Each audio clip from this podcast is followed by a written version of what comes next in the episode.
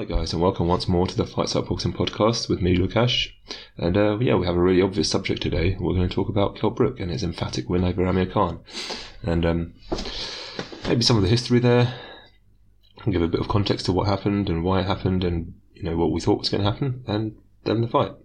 Um, and then after that, I'll talk a little bit about Jorge Linares and his um, loss to uh, Zaur Abdullaev, because you know Linares has been a pretty constant presence in fight fight fan talks over the last decade or so, and uh, this might this might be the end. So it's you know worth talking about him. But um, you know, let's start with a let's start with the main event: Amir Khan versus Kell Brook.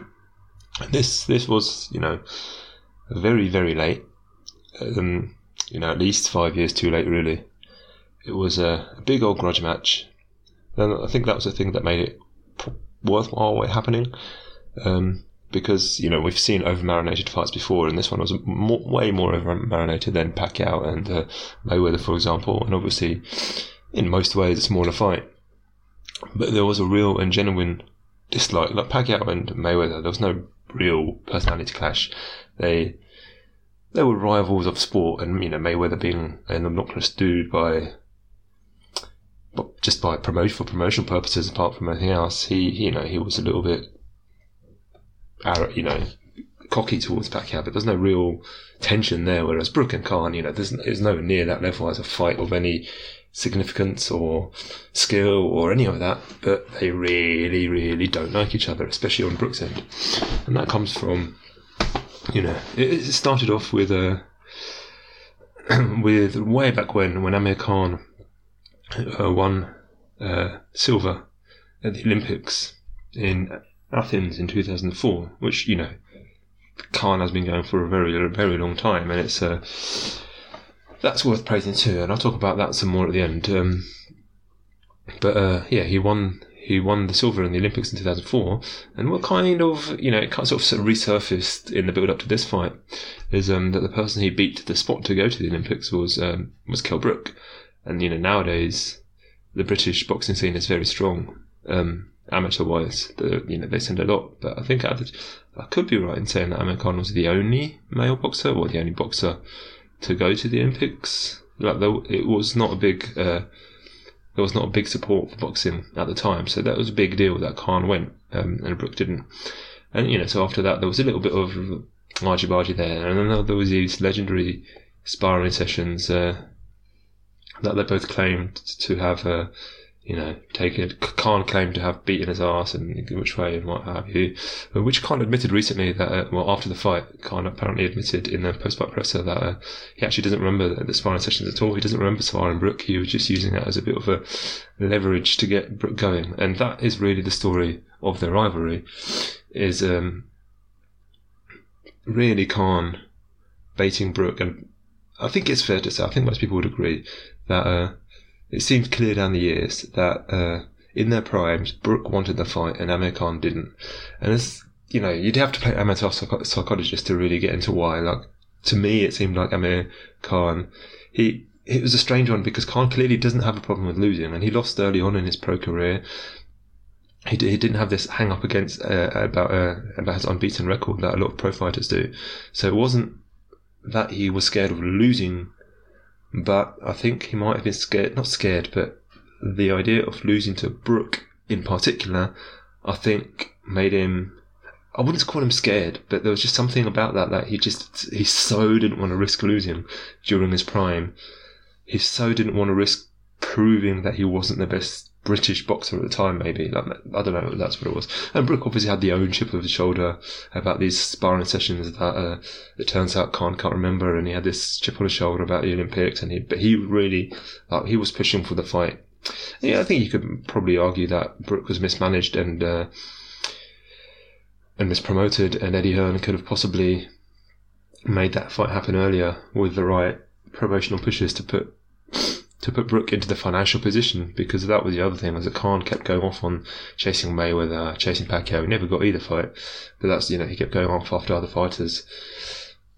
He went after Canelo, which was a an idiotic thing to do, and then uh, Brook doubled down and uh, decided to go after Golovkin instead, which can only be seen as a response. Like it was six months later, yeah, and it came kind of out of nowhere. Like Golovkin was negotiating for another fight. Um, Brook was negotiating for was it Jesse Vargas and Golovkin was negotiating for Chris Eubank, and those fights both fell through. And Chris Herman was like, "Let's make this one," and Brook went yes, which was just uh, it was a silly thing to do, jumping up to it. It's ballsy as fuck, um, but he shouldn't have done it. Any case, they had all this big argy-bargy. This fight should have happened before they fought Canelo and uh, Golovkin is uh, is the relevance here. And then you know since then they've had it you know, on and off, and they've never really been in the same position. Brook moved up in weight. Um, he had his broken face. He had nearly had his leg cut off. Um, you know that's another thing we could talk about. Is uh, why has Brook been stabbed in the leg twice in his life? Once very seriously. Um, it's not particularly relevant to this fight, except for that uh, it put another spanner in the works. It put Brook out for some time, but uh, you know, it's a. they both have very, very odd careers. They're both, let's be honest here, they're both quite weird people, and you saw that in the build up to this fight, where you know, even there there was a. the the bad blood continued, and there was you know there was all sorts of uh, things thrown, getting thrown back and forth. I'm not going to get into them, but there were some really personal attacks. Uh, um, you know the drinking sweat thing and Dom Ingle's response, um, that's sort of stops Khan in his track. You can look up that presser, one of the pre-fight pressers. You'll find you'll find it on a uh, Twitter, YouTube, whatever. If you search um, Ingle Khan Kleenex, whatever. Um, anyway, but then we got to the fight, and the thing about this fight is um, a lot of boxing fans, most of the sort of boxing heads that I know, all consider, all thought that Brook would almost certainly have won sort of nine times out of ten if they fought in their primes. And that isn't necessarily because we all thought that Brook is a much better fighter than Amir Khan. I think sort of I come down on Brook was a bit better, um, not hugely. Others may come down the other way, and I think that's perfectly fair. I think if anyone says that one or the other is massively better one way or the other, they're probably wrong. Brook has, Brook certainly makes less mistakes. Um, um, but the main thing really is uh, Khan could compensate for a lot of his uh, errors with just his superb hand speed and uh, and his combination punching. But Brook's combination of timing and just enough power would have ended his would have ended him very quickly. That was always a prediction um, from me and from a lot of other people I know. Uh, and I think that like, that was always going to be the story. Khan's speed against Brook's natural timing, which is sort of a difficult concept to pin down. And uh, sometimes, you know, if you're ever talking about boxing technicalities and you talk about natural timing, what does that mean?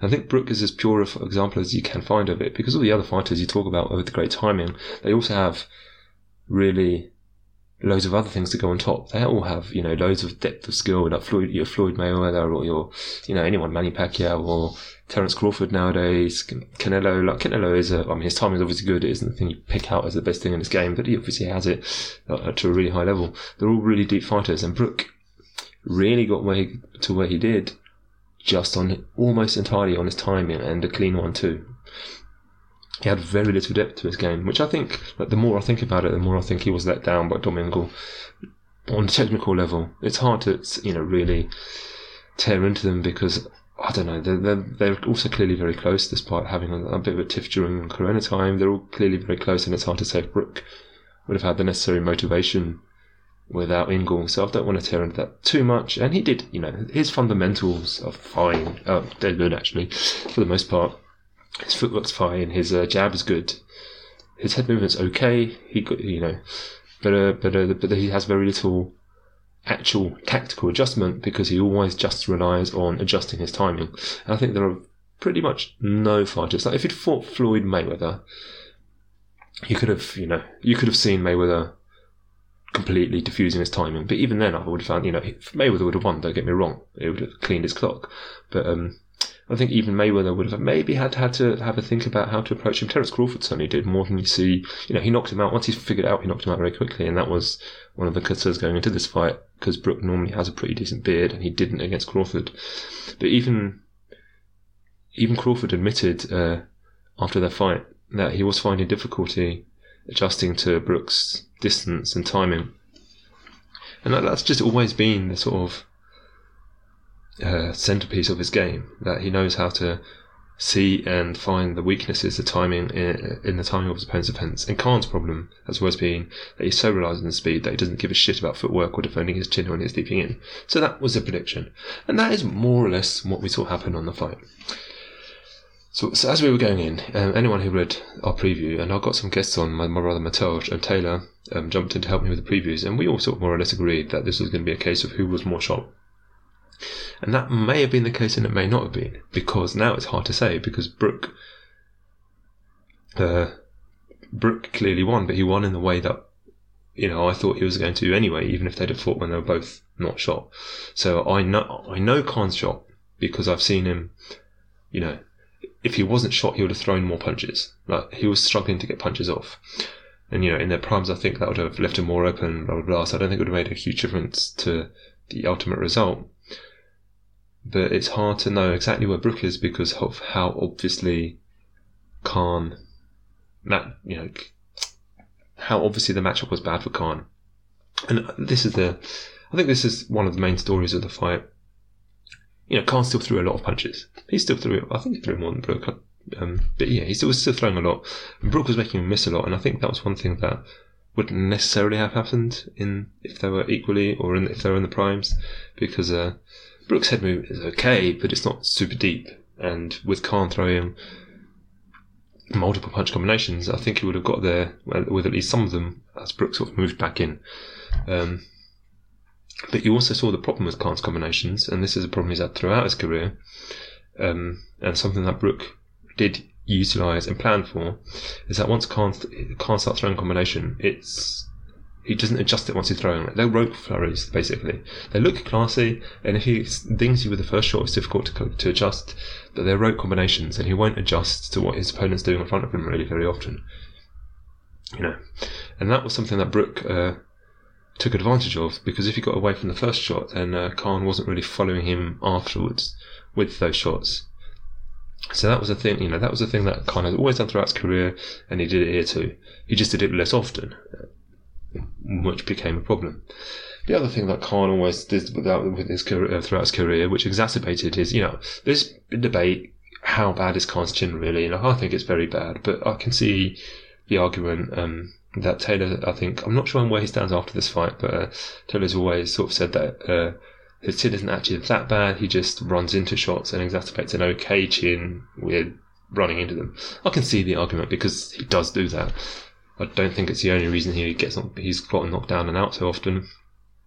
Um, but yeah, his footwork in this was bad, and it was bad in ways I wasn't even expecting because, um, and this might be a failure of me as a sort of analysing Khan's older fights because I was expecting the leaping in and the jumping and uh, all of that unprotected approaches, and I got that.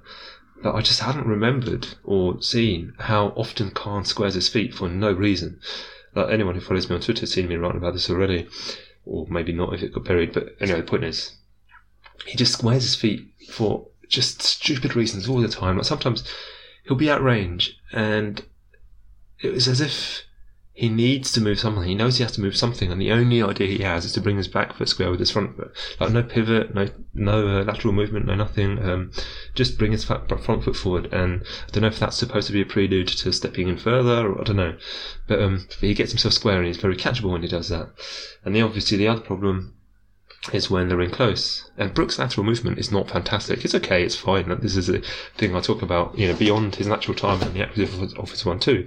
Brook's fundamentals are okay, they're good, but they're they're shallow, and it's that goes for his movement. Like, he's not he's not Lomachenko in there. He's not even I don't know. I mean, I was going to say Je- uh, Jesse Rodriguez, but uh, he's damn cool. So you know, but he's not a guy who's let's say. Uh, my boy Shavkat, Shavkat Murakimov, you know, he's a, he's a worse, I'd say he's probably not a better boxer than Brook overall at this point, but his movement, you know, lovely. Brook doesn't do any of that. He's, he, you know, he'll move one way, he'll step away, it's fine. But a boxer should, you know, a world level boxer should be able to adjust to a very basic angle take in the pocket. And can't. Every time Brook moved round in the pocket, and it wasn't, you know, really fast or really sharp, it was just basic stuff. And Carter squared up every time. He squared up because all he did was adjust his body to follow Brook, but not his feet. And every time, and he'd end up square, and it was like, what are you doing? And so obviously that exacerbated the chin problems. And when your chin is that bad, that glass, and your opponent is as sharp with the accuracy as Brook, and I think it's fair to say that Brook may have lost some accuracy. This is what I mean when it's hard to say exactly where he stands. He may have lost some sharpness of the timing, but he still had the timing. And yeah, basically everything Brook landed was hurting Khan. Like the, the second round, Khan had an argument to win, but other than that, it was just oh, Brook didn't have to land that often to to throw some serious pain on Khan, and that was the story of the fight ultimately. Um, yeah, it's uh, it was pretty much it's a weird one to talk about because when a fight unravels exactly as you always thought it was going to, so there's not that many deep subtleties to talk about here. It was a it was a case of Khan not having the defenses to to need to do to do what needed to be done, and it's it's frustrating because like as a fighter, I like Khan. Like as a sort of personality in boxing, it's you know bit of here, bit of there, because I admire his guts in fighting, going to fight absolutely damn everybody. Brook had that to a certain extent, but he didn't. He didn't push it to the extreme that Khan did. Like, Khan's resume is, you know, he didn't get Mayweather or or Pacquiao in the end, but it's he's rammed with everyone else he could have pretty much fought in the era they did, you know, apart from Brook in, in his prime, which you know is why part was why it's part of why it's so weird that he never wanted to fight Brook. But a guy fighting those kind of levels of fights should be better. That's all I can say, really. Like, both of them coasted. This is the thing, really. Both of them coasted. But I think the difference, maybe, is that Brook, I think, was failed by his coach. Because he's clearly, you know, he listens, he's very much got an Ingle Gym style. It's not complete. And I think, um, I remember, I think it was Conor Rubish wrote, wrote an article way back when I, you know, possibly back in the Twig days, um, about how what did he do on the early days of Heavy Hands? I don't know. You'd have to ask him, tweet him, and ask if you're really interested. Anyway, he made a point that uh, the Ingle gym the modern day Ingle Gym is sort of almost a facsimile of the old day Ingle Gym, and it has the same principles but doesn't apply them properly. And you can see that with Brook, Like he understands the idea of balance, and moving back and forth, and but he isn't fully coached into it but he is coached. Like he knows what he's doing. He's fully his techniques are right. His uh, with his punching form and all of that, he's very smooth. He just doesn't have the depth. Whereas Khan has been with the coach of Andre Ward, and he's been with the coach of um, Terence Crawford most recently, and has been with other, you know, great coaches throughout his career, and he's just been fundamentally the same fighter, making the same mistakes over and over and over again. And it's so damn infuriating. And it must be so infuriating for his coaches. And I, I do wonder what if that's why, if anyone saw the American broadcast, I watched it live with the British one, but I saw it back with the American one. And Andre Ward just could not help. He didn't say it out loud at any point, but he just could not help but make it clear that he dislikes Amir Khan. And I don't know, maybe that was to do with the way he left the gym.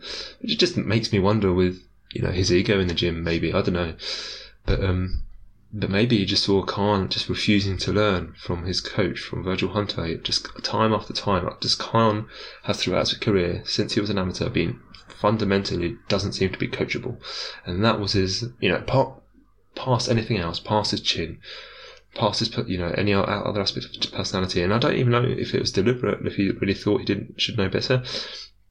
Or if it was just a situation where he got into the ring and he forgot everything he learned immediately but it it has cost him and it cost him here. Like he just came out the same old Amir Khan, and like Brook did make adjustments, and you can say that like this is the thing. This is what I mean is a. Uh, Brook fought slightly different here than he has in other fights, and he fought slightly different, for example, against Golovkin than he did in other fights. Um, he was a little bit more back foot against Golovkin, and he was a little bit more back foot here, but it's a little bit differently because uh, with Golovkin, it was sort of step off, hit, step off, hit. Whereas here, it was uh, when he stepped off, he was immediately moving his head to get out of the way of those extended flurries.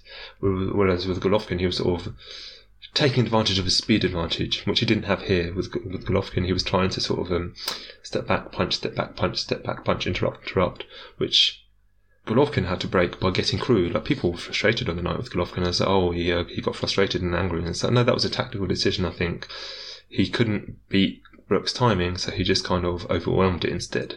Can't can't do that. Um, but yeah, but Brook, uh, yeah, he just didn't decided not to compete with the speed. If the speed came into play, he just got out of the way.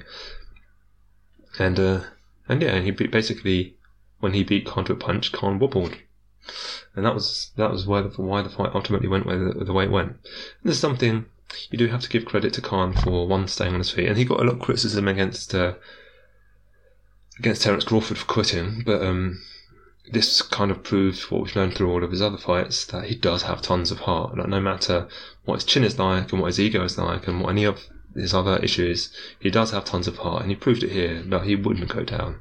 He just would not. And you know, Andre Ward was right that he should have been holding some of the time rather than just trying to throw back because he's not Joe Calzaghe. And I think ultimately Khan's career can be summarised as at least his style, maybe not his career, but his style can be summarised as he wanted to fight like Joe Calzaghe and he just did not have the tools for it. And um, that does is his chin. Stamina maybe he does, but he didn't have the chin, he didn't have the recovery, he didn't have the footwork. All he was really doing was throwing fast hand combinations and uh, trying to be like Calzaghe with that. Just Calzaghe could ride taking those risks because he had uh, the awesome chin and all of that. Um, and he knew how to approach safely, even if he sometimes didn't bother. So that was that.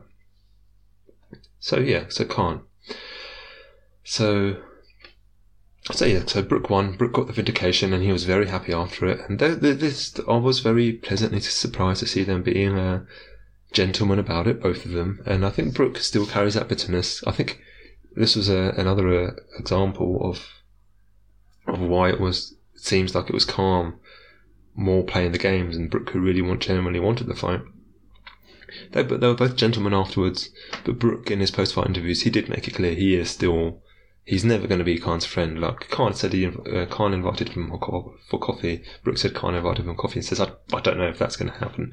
You know, you know, you know, I can fair understand the guy's been winding him up for years. There's no obligation to be his friend, but they were both big enough to say, you know, we've done it now. It's over.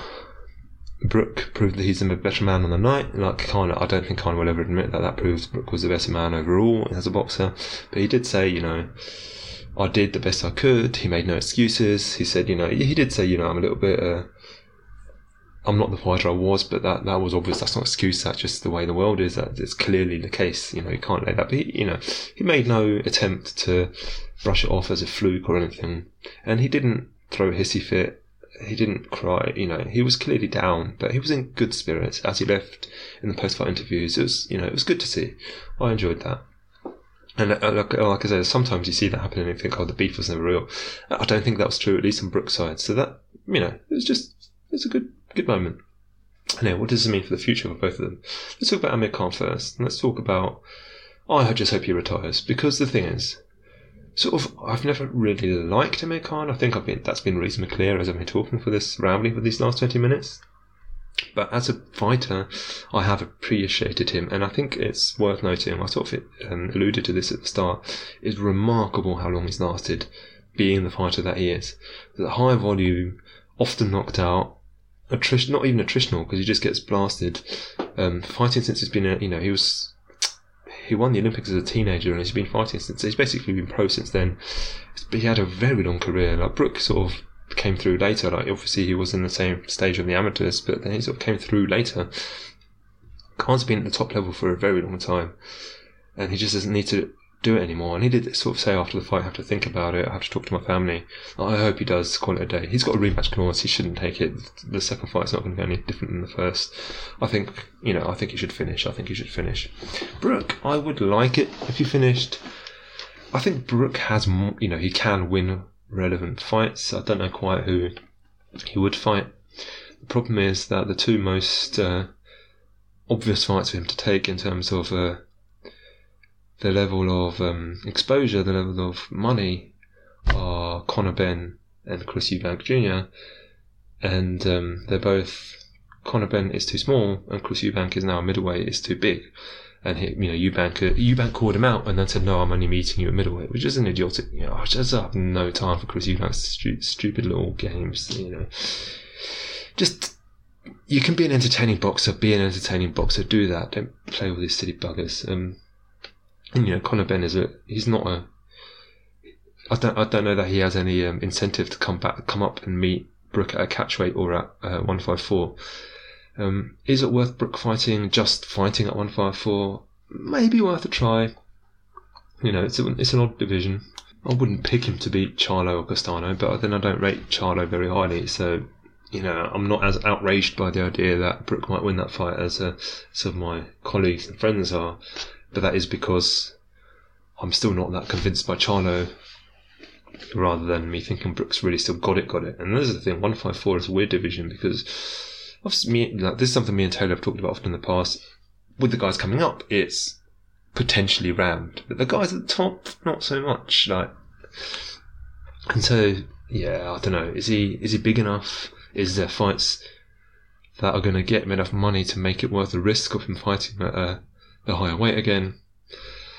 Like I saw someone mentioning Liam Smith, and I'd enjoy that fight. Like that is a fight that I would like to see, and I think it would be quite a good retirement fight for.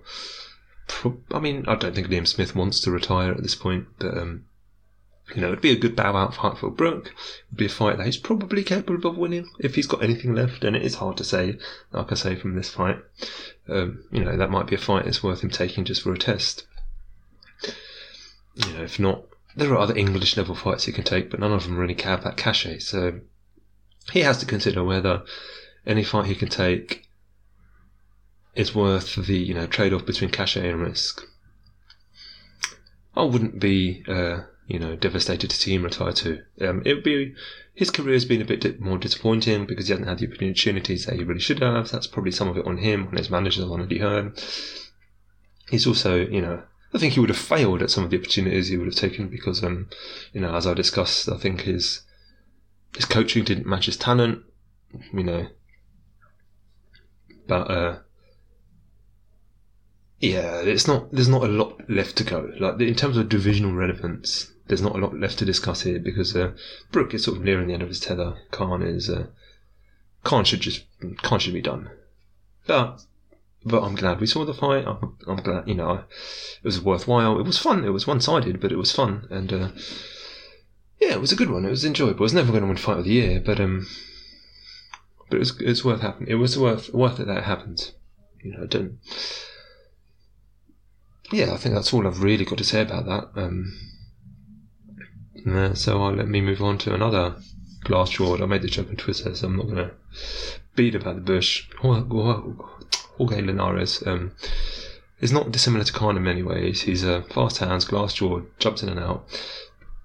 In many ways, he's more talented than Khan because, firstly, and I think this is the main big difference that Khan doesn't do that Linares does, is the, is the combinations as I said, uh, Khan is a rope puncher. Basically, once he starts throws the first punch, the combination flows from there. He doesn't adjust it much. Whereas uh, Linares, his combinations are almost as fast, but they're picked. Each punch follows on from the next one, depending on what his opponent did, where he's standing, all of that stuff. So in that sense, Linares is uh, the more gifted fighter, and he was also at least was and is at least temporarily more coachable in the sense that at his best, Linares was capable of movement, of of a lateral movement, and especially a little bit of head movement, but especially the footwork was sometimes more controlled, more capable of lateral movement and turns and tactical sort of adjustments. And Khan never was. Like Khan never had any of that. But Linares at his worst, like Khan sometimes got cracked and knocked out by you know a Breidis Prescott, but uh, but in general, he was always pretty clearly above sort of the British level of fighter. Whereas Linares is, I said this in my preview, he's possibly the most wildly inconsistent fighter of the generation. It was, uh, you know, if you ever saw a fight with Kevin Mitchell, and that one's worth looking up. It's not, you know, super high level, and that was kind of the problem. Like Kevin Mitchell's fine. I like Kevin Mitchell's a good, he's a warrior, he's a good boxer, but he's British level through and through, sort of thing. And someone like Linares, who later on in his career went, uh, you know, he lost to Lomachenko fairly decisively and got knocked out, but he gave him a really tough fight, one of the toughest fights of his career at the time. Um, the guy put in that performance against Lomachenko and the guy putting that performance in against Kevin Mitchell and in other fights as well. Like even against Anthony Crolla, he won both times. At the first one, it, I don't think it was a, you know, I'm not sure the rematch was really necessary, but the first one was a sort of a tight affair, and the second one was a schooling. It was just, um, it's just bizarre how widely Linares could, Linares could vary. So he's fighting Zaur Abdullaev, who's a, who's a Russian fighter. He's, you know, I said it in my preview, he's okay. He's fine. He's got this high guard that Linares at his best uh, could definitely exploit because Linares loves to rip the shots to the body. But it wasn't clear if Linares could damage him enough by doing that to cover for his own weaknesses. And that's pretty much what ended up happening. Is, um, is Linares was I uh, I didn't score the fight completely live. I saw some people had it very wide towards Linares. I don't think it was quite that wide because I think Abdullaev was coming back into it sort of later. But um, but Linares I think was the consensus was that Linares was ahead going into the sort of later rounds, and then uh yeah, and then ultimately he just got dropped and uh, rocked and finished, and that was just that's just what Linares does, basically. Yeah, you could make the argument that uh, Abdullaev. It's probably fair to say that Abdullaev needed the uh, the knockout, and yeah, he dropped Linares. Linares just couldn't, you know, he couldn't help himself. He got into a silly exchange and caught caught with a flush left. Uh, he sort of stepped, you know, they weren't quite lined up face to face. Uh, Abdullaev was sort of off to the side and not before, so he kind of talked right through Linares and it set him down on his ass. He got up, he wasn't fully recovered. He got knocked down very quickly in an awkward little. It caught him clean, but it didn't seem the hardest shot, and it knocked him down. Sort of, you know, one of those going down the stages things, and that maybe should have the fight should have been stopped then. He the ref let him get up, but he didn't respond when when Abdullaev jumped on him after that. So the fight got rightfully waved off. Like he wasn't done, done, but um, I don't think it was worth continuing. And yeah, it's you know, Abdullaev moves on. He'll fight for. I mean, whatever is a whatever is um, on the table. He's um, he's mandatory with Devin Haney, which is an odd one because you know Haney beat both of these guys and wiped Abdullaev out. I don't know if he's a better fighter now than he was then.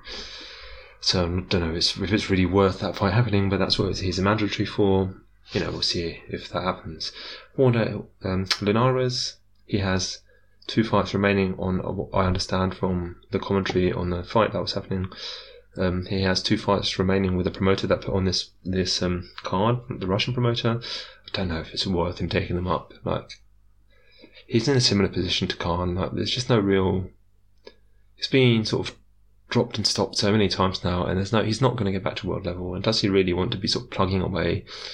You know, with not another chance to get to the top. Like maybe if he gets good paydays against some random local Russians to get them a boost.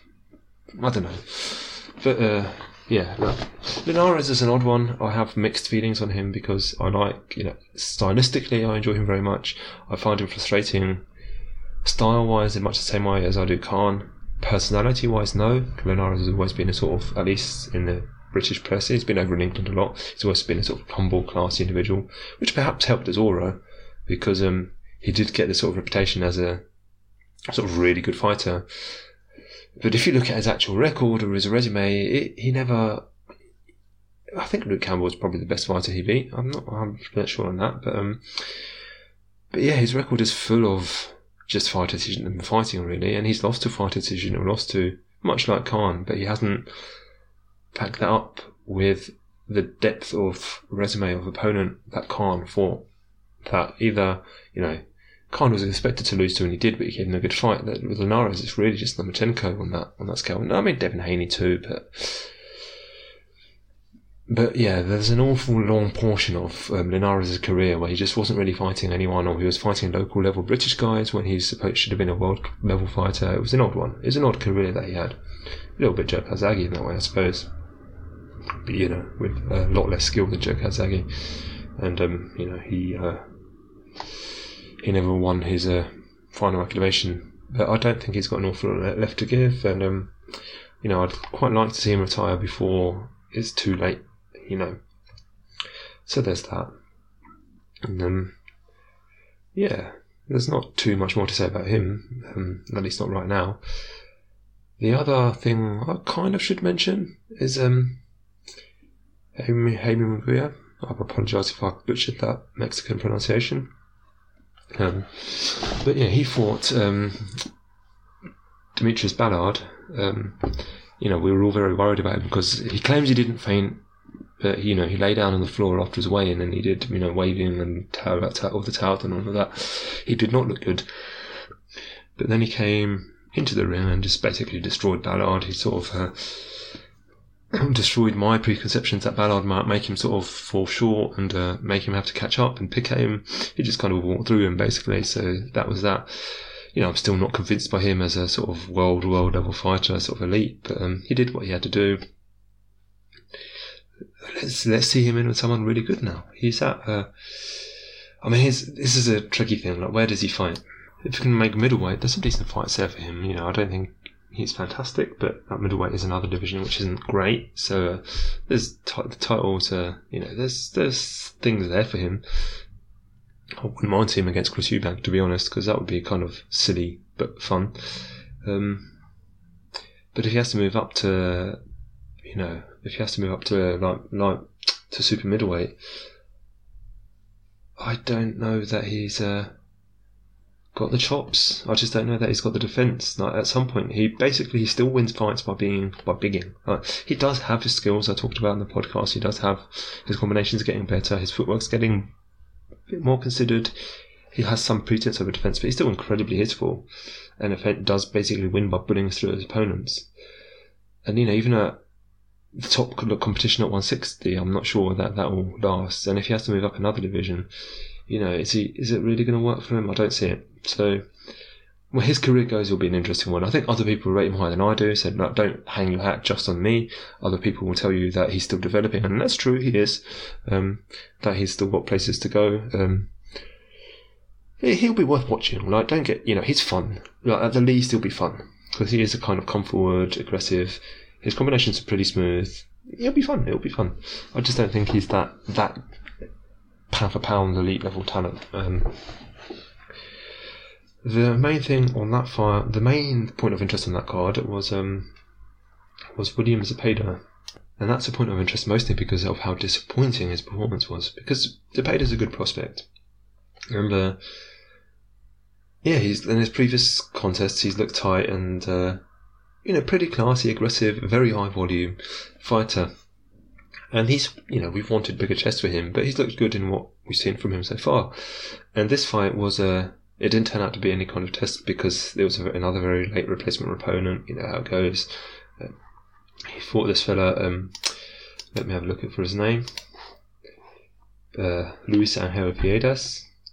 He's a sort of 29-11-1 guy. Not quite the, the famous British journeyman numbers, but pretty clearly not a not a serial sort of you know, he's not to, not a real test for someone who's aiming for world level. And then, yeah, it turned out that's that Zepeda just, he didn't look good. It, and it was a re- it was a really strange fight. I mean, the first thing you have to know about going to this fight is that in the fight previously, one of the corners had lashed out in an unbelievable amount of water into one of the corners.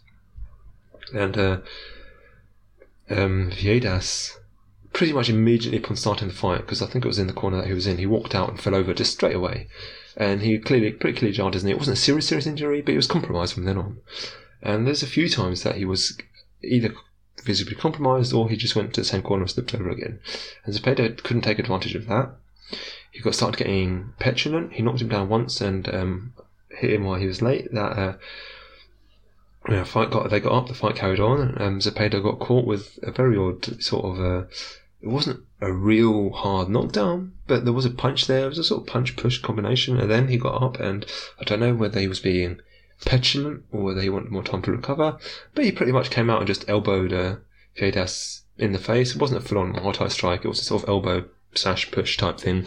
Pushing to the ground is basically what I'm trying to say here. He got twacked the doctor point immediately, which some people said was too early. I can understand it because if he really had been hurt, like I, I don't think he was that hurt, but if he really had been hurt, it looked like he was doing it to gain extra time. So the, the extra point was worth the docking. And then he got very, very lucky indeed because he knocked uh, Viedas down again, and then he hit him with a massive body shot after he was on the ground, and he really should have been disqualified for that. Like he was going to win the fight all day long, but um, he's so lucky to be go home with a victory. And we start, I don't know, why do fighters do that shit? Just don't do that bullshit. So yeah, basically, he needs a better format next time out because he's good. He's 25. He needs to be sort of moving up towards world level if that's where it's going to go. If he can get himself together and be better than that, he'll be a fun fighter worth watching because he is very, like I say, he's very high volume, um, which is always entertaining. And he's a good prospect to watch, and it was just disappointing. So, you know, on that slightly disappointing end, um, note to end the week, you know, we had a we had one really good fight that was worth talking about. Um, Khan versus Brook. Let's let's end on that note. Um, let's end on wishing Amir Khan. Let's hope he retires and has a happy retirement. So I just don't want to. I just don't want to end, end on bitching about prospect. Um, next week is pretty full. I think the main, the sort of the most talked about event at the moment is Josh Taylor versus uh, Jack Catterall. That's going to be very one-sided. Catterall is not on uh, Taylor's level, even though he's unbeaten himself. Um, then you have Lawrence Okolie fighting uh, Michał Cieslak. And that'll be good. That'll be an interesting one. Uh, I think Okolie is sort of low key making a case to. he hasn't started to make the case of being the best British boxer. I think that's what he's aiming for. And if you'd told me that a year and a half ago, I would have laughed you out of the building. But now I don't think it's impossible. I'm not saying it's inevitable. But um, he needs a good performance here. But he started to look slicker. He started to use his length properly, not just you know to tangle and hold, but actually to box with it. Um, and I am interested to see what he brings to the table. Then we've got um, an American card. I say then the Okolie fight's on Sunday, so it will be before this. It'll be after this fight. But um, the American card is um, headlined by Chris Colbert versus um, versus Hector Luis Garcia. Um, I can't comment too much on that one yet because I don't know about Garcia, so I have to watch tape on him before I do the preview later in the week. But uh, Colbert is a he's a fun one to watch. He'll be um he's an interesting prospect. I think he's a you know he isn't going to be elite elite, but he's worth you know he's one of those American outboxer, flashy, a bit like Boots Ennis. I don't think he's as good as Boots, but he's that kind of fighter, that kind of personality. Certainly carries a similar style in the ring.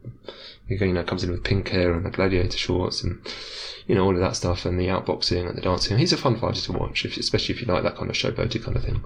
Um, but the main interest on that fight for me is um, the undercard of uh, which features um, Gary Antoine Russell versus Victor Postol. and. Uh, Russell, or let's call him GAR. I don't know. I don't know what to call him. Gary Antoine Russell is um, he's Gary Russell Jr.'s younger brother. One of them. They're, they're all called Gary Russell Jr. and they're all you know they're like three. It's a three or four boxers. So anyway, um, I think he is probably the most promising of them. He's such a different fighter to his brother. You know, Gary Russell is a the archetypal quick snap as fast as he can, light punching boxer. Also only fights once a year. Um, his little his little brother, who's fighting this weekend, has previously fought a, lot coming up, but then Gary, Gary Russell Jr. did that too. I do hope that uh, Gary Antoine Russell carries on the schedule as he gets into deeper into more competitive fights, which this one should be because he's fighting Victor Postol and he's not an easy out for anyone. The thing about Russell is that he is he might be the hardest puncher coming up. He hits really fucking hard. Postol will be a test of just how hard that is and how much he was just wailing on uh, wailing on um, you know overmatched guys. But I think you know he's got that kind of didn't seem to hit you that hard, but you fall over type of energy. So that is one to look out for because it's a good test for a really solid prospect. So look out for that one. I will do a preview about all of these fights in the uh, in an article, so I'm not going to get too deep into it. You know, I'm not going to get all of the technicalities. That's what previews are for. But just so you know, the article is coming hope to get it out by Friday, but you know, stuff going on. I'm not feeling too well. Busy day at work, busy things at work. Got to get stuff done. We'll see, but it'll be out before the fights. So you know, look out for that. And uh, other than that, I'll see you next week to talk about those fights in hindsight. And hopefully, I've got lots of uh, lots of stuff to get my teeth into. Um, yeah, see you next time.